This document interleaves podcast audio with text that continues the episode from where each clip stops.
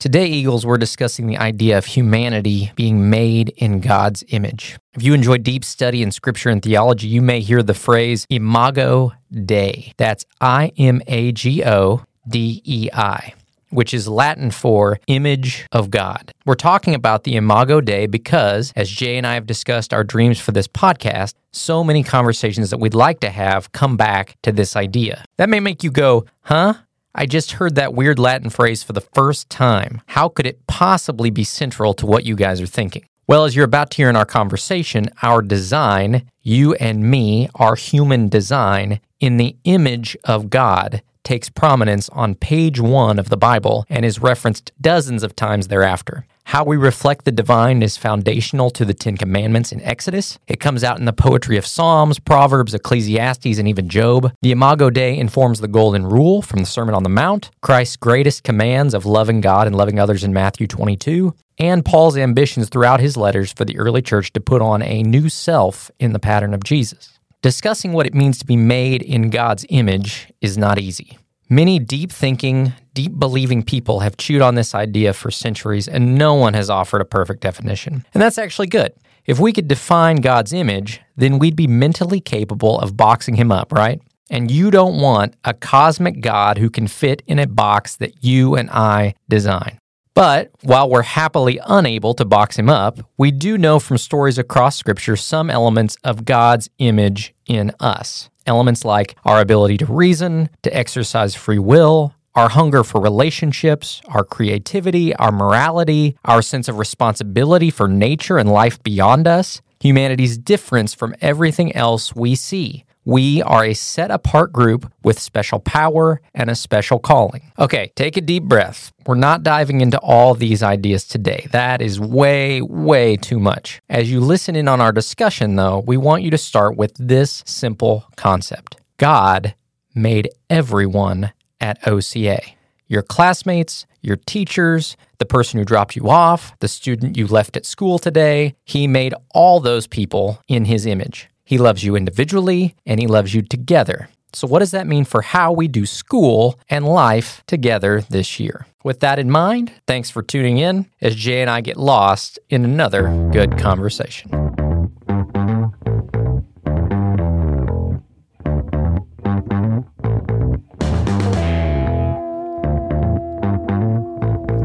Welcome, Eagles and Eaglets, to another edition of Road Noise. This is Will. This is Jay. Today, Eagles, Jay and I are a little caught up in our images, a little image conscious today, thinking about not only how we look, but how we're made, why that matters.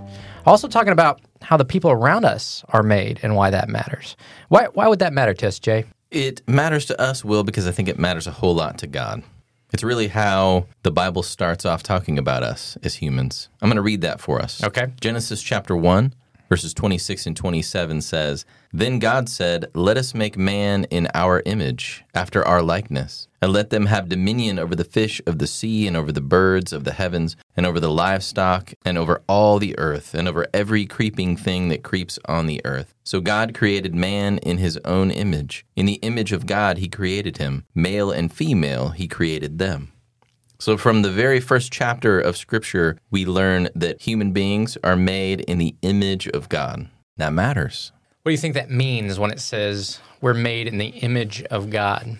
Is that a loaded question? That's a lot. it's a lot. That's a lot you to can't unpack. answer that succinctly. You can't say in 20 seconds or less what it's what it's mean. It's like beauty, man. It's going to take a long time to long unpack time. it. Settle in, Eagles. This is going to be a four-hour podcast. Well, because scripture takes a really long time unpacking that. Part of the conversation is that the Israelites are expressly commanded not to make images of God. Right. So they want to. Mm-hmm. Well, they do. Yeah, Right? Yes. Like very quickly. golden calf. After Uh-huh. God tells them not to do it, it's one of the first things that they do. The reason that God doesn't want them to make images of him is because that is reductionist. Yep. They're trying to rob God of his fullness. It goes saying, back to "Oh, our conversation cow." last week. You try to take a cosmic thing and distill it down and say we can define it. Right. It's not defined. God is not definable. The glory of God can't be reduced to an image made by human hands. Scripture is telling us he's already made images of himself, Mm-hmm. other human beings. the best images that we have are walking around next to us. Well, and one thing we miss when we're not reading this from an ancient perspective kings on earth would consider themselves I'm a human king, I am God on earth, I am the image of God. And since, unlike today, you couldn't get on social media, you couldn't get on CNN and say, Here I am, recognize me as the king, what they would do is they would make images of the king and put them everywhere. Right. So that you could know who it was that was showing you favor, who was in power. Same thing is coming through here, right? The creator of the whole world has made images and put them everywhere to remind you who is in charge and who is to be praised. But it's not a golden statue, Right. it's a living being next to you. Image of God. Mm-hmm. you and me. But we mess that up. And we learn that from the very beginning in Genesis that because our heart is bent, we don't want to lean into Yahweh being God. We want to be gods ourselves. Right. We're eating from this tree and taking ownership of our own sense of right and wrong, that's when we shift away from the truest, purest image of God and become an imperfect shadow of mm. what that is, which isn't recovered until many, many years later when Jesus comes on the scene and we finally see humanity realized in a perfect way. Right. I'm looking at Hebrews 1, verse 3, describing Jesus Christ. It says, The Son is the radiance of God's glory and the exact representation of his being, sustaining all things by his powerful word. So often in the Old Testament, humankind is described in terms of a likeness of God. And here we have verbiage that is closer to he's the exact representation Right. of God. Paul says the same thing in Colossians chapter 1 and verse 15. Jesus is the image of the invisible God. Mm-hmm. So if we want to know what God looks like, which we do, that's one of the, I think, humanity's deepest desires. It's Jesus. Mm-hmm. The Hebrew writer saying it, Paul is saying it. In Christ, we have a full view of Yahweh. What does Jesus look like? He is the most powerful guy in the room. He is the smartest guy in the room. He's probably one of the most charismatic guys in the room. He commands an audience all the time. But all of that power that he wields, he uses to bless other people. The God of the universe humbles himself before humanity. He makes himself a two celled organism and then grows into a baby and allows his creation to take care of him. That's how low the God of the universe stoops to show humanity how much he cares. What we see in the person of Jesus Christ is a person always using what they have their gifts, their abilities, their talents, their opportunities to make other people's lives better, not to elevate self, to elevate neighbor. We are less than ants to the creator of the universe. And yet, ironically, the most precious thing, if you are going to be the image bearer of the creator of the universe, then you have to take all that you think you have and the, all that you think you are, all your skills and gifts and worthiness, and say, all of that that I have, I owe to the least of these. Hmm. Then I become like the creator. Still a poor shadow, but Yeah. like the creator. So my question for you, Jay, is people you don't like, are they made in God's image? Absolutely. What do you do with that? How do you process that when someone who's this is just a terrible person? I don't like this person. They deserve for me not to like them. How do you process the idea that they also somehow bear the image of the divine? Well, I think that's one of the hardest things in the Christian life is to love your enemy. Mm-hmm. When I look at Jesus' Sermon on the Mount and I think, what are Jesus' hardest teachings? That's it, man. Mm-hmm. That's brutal. He's saying these people who hate you, these people who put you down, these people who are oppressing you, love them. Yep. Right? You got to love them. What credit is it to you to love the people who already love you? Jesus says God is telling you don't murder. Don't murder. Which is Good rule. Great rule. Good rule. Yeah. Uh, our world needs to hear that today. Yes, stop Do not murdering. murder. You've heard it said, you shall not murder. Mm-hmm. But I say, do not even be angry Yeah. with the person next to you. Which, what Jesus has done with that is he's taken us to the very beginning of the path. Don't even take a step onto that path that leads to murder. He's revealing to us we're all image bearers. Everybody matters. Even that person you go, man, I just can't stand. I just mm-hmm. can't stand him. That's your brother or sister. Jesus is showing us what it's like to be truly human. He's showing us what it's going to be like to live and exist for eternity. In eternity, I don't get to murder you, Yep. but I guess I don't get to be angry with you either. it's so telling that he goes to the extreme. He doesn't go to love people you kind of don't like, love people who've been mean to you. He says, love your enemy. And I believe when he says that, he's using that in the truest sense of the word. You go back to the story of Jonah, mm-hmm. and he's called to Nineveh to people who have murdered his ancestors, Right. brutally murdered them, and made a spectacle of the murder, celebrated it. People that we would say they have every right to hate those people. Yes. Like every right. And Jonah's called in to not only approach them, but to approach them with an offer of redemption from God. I think we give ourselves an excuse on this. There are people, they're across the aisle from me politically, socioeconomically, they're from a different country at odds in some kind of geopolitical issue. Right. You pick. I have a right to have disdain. And what Jesus is saying is, nope, you don't. You have to love them. That's really hard. It becomes easier for me, though, when I recognize this idea of image bearing because it raises the stakes. My temptation is just to see you as human. Right. What's the harm in hating a human? You're an animal. You're like me. It's in Ecclesiastes, right, that Solomon says we all die. Animals and humans both die. We're from dust. We go back to dust. What difference does it make? Hmm. And what difference does it make if you hate me? I'm also just flesh and blood. Hmm. If I shift my thinking, though, to think somehow, some way, a piece of God lives in you, He considers you precious. If I sit in disdain of you, I sit in disdain of a piece of God. Hmm.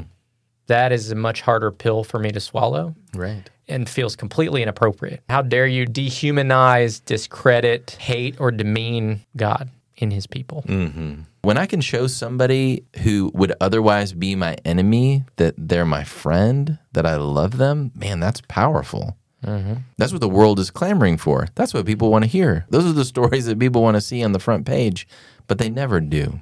Right. Left to our own devices, we're horrible to the people that are different than us. We make enemies of people. And God is letting us know you were my enemy. And even when you were my enemy, I still sent my son to die for you. All of these conversations about these very tangible choices we make moment to moment every day, they all hang on this idea of how do I see my neighbors? And if I don't see my neighbors as as wondrous and miraculous as myself, and if I don't see myself as wondrous and miraculous, it leads to mistreatment either direction or both directions. Mm-hmm. These millions of human beings, and there's tons of them, and we create a lot of chaos. We're everywhere. Mm-hmm. They're not just window dressing on your life, they too are image bearers that I think God is calling you to see and to appreciate. That goes back to our conversation last time about beauty. And there's a lot of us out there that are not aesthetically beautiful. I would not consider myself aesthetically beautiful, but I do need to recognize God made me. Mm-hmm. And I'm thankful He did. And I think He made me well. And I think He made you and made you well. And we ought to share in that kind of mutual appreciation for the ways we've been gifted and the way we gift each other. Yeah. I think in our lesser moments, we only recognize the value of others in terms of what they can do for us. And that removes the image of God. If you distill them down to just that, Right. recognizing somebody's talents is awesome. That's, Sure. that's Paul saying we're all members of one body with different talents. Mm-hmm. You leverage your talents, I leverage mine, and we do it in a truly collaborative, complementary way. Yes. Wow. I can just see you as somebody that helps me climb. That person's beautiful. That person's popular. Mm-hmm. Let me attach myself to that person Sure. for the express purpose of rising Okay. myself. So less about how their gifts contribute to the world and more about how their gifts are uniquely advantageous to you. yes. Using people for my own purposes and desires. And if they cease to be advantageous to you, tossing them. I think in our lesser moments, we use people. I think in our worst moments, we not only devalue people and dehumanize them, we actively work to bring about calamity and difficulty. That person is my enemy, and I'm going to make their life miserable. Adam and Eve are made for each other as helpers. hmm And you could think back, well, help do what? What is there to help with? There's not a lot of these things you're talking about. Help ladder climb. There's no ladder. Right. Help gain popularity and followers. That's not a thing. Yeah. So it's a different kind of help. I find the question pretty fascinating. What can this person do for me? Because at the root of that question is what are the kinds of things we even want a person to do? Mm-hmm. I'll put you on the spot. What good are you to me, Jay? like, I'm serious. Yeah. As spiritual director at OCA, you have clear responsibilities. So, yeah, there's some practical benchmarks in your job, but you and I and our relationship as friends and brothers is different. Right. And it would be difficult for me to distill down what does Jay do for me? Your friendship. That's what I want. I want the things that happen in my life to somehow matter to you enough for you to say, man, I'm glad that happened or that was funny. But all of those things you're wishing good for my life, not Will wants to use Jay for these good things to happen in Jay's life. And I think that's the difference. What do I want out of my neighbor and what does my neighbor want from me? Yeah, there's hierarchy of needs to be fed, be clothed, be kept safe. We offer that to each other. But let's say we hit the utopian stage and we accomplished all that. What is human value to each other at, at its purest form? When you and I have no objective to meet, I think it's just this intrinsic value in togetherness. We're on the road with each other. When we're made in the image of God, we're made relational. Yeah. In the beginning, God is a relational God. One in 3 Mm-hmm. He's, persons. he's got to be. He's in relationship to himself. if he's not relational, none of this makes any sense. no. Out of the deepest desire that he has, he creates human beings to relate to him. Yeah. Right? A relational God creates relational beings to be in relationship with him and with each other. God is interestingly hungry to be loved. Yeah. He says he's a jealous God, Mm-hmm. and he specifically made us with the ability to choose. As human beings, we have a desire to want to brute force solve problems. Mhm. So, this the fastest way. We know that that's not how love is generated. Love has to be a choice, and it's a choice that's outside of you.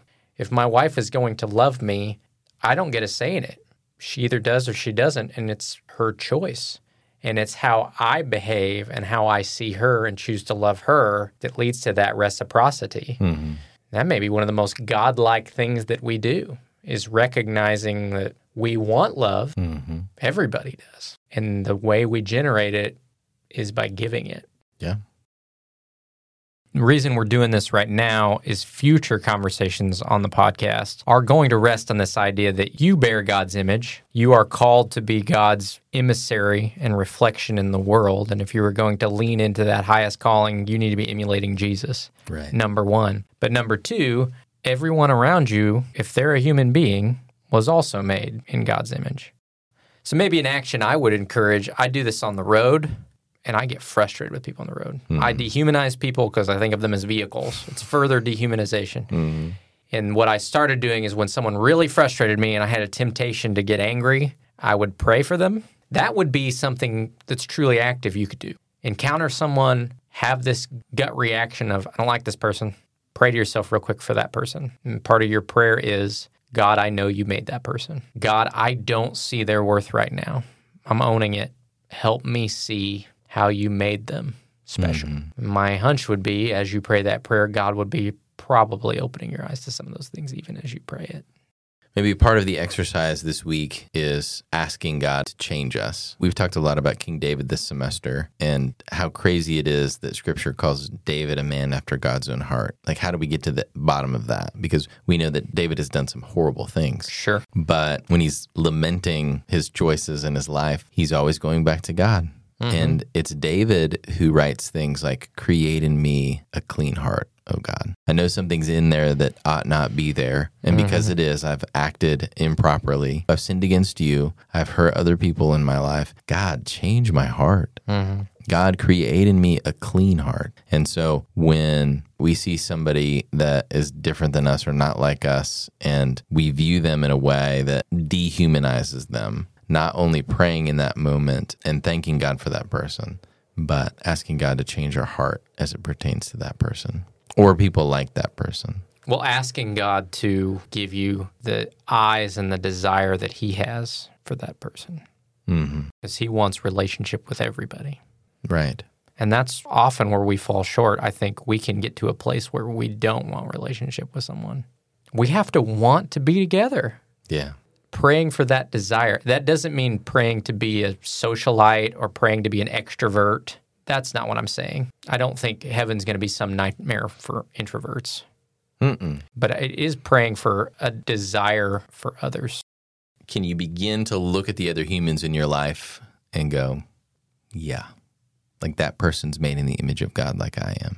Mm-hmm. Right. And can you begin to look at that kid that completely annoys you on the other side of the room and begin to go, yeah, that person's made in the image of God? Maybe you don't believe it yet, but part of what we're doing as Christians is we're believing God first. And you said that person is made in your image. So in my mind, I've got it. God, I need you to start to change my heart so that I like a fully embrace. Yes, mm-hmm. that person who has annoyed me for the last five years, they're as valuable as anybody else on the planet. Right. Can we begin to do that this week? I say that's a simple thing or a small thing or it's one step, but it's the step. It's the thing that's going to get us to all these places that we want to be in community and relationship with each other. First, recognizing the image of God in every single person.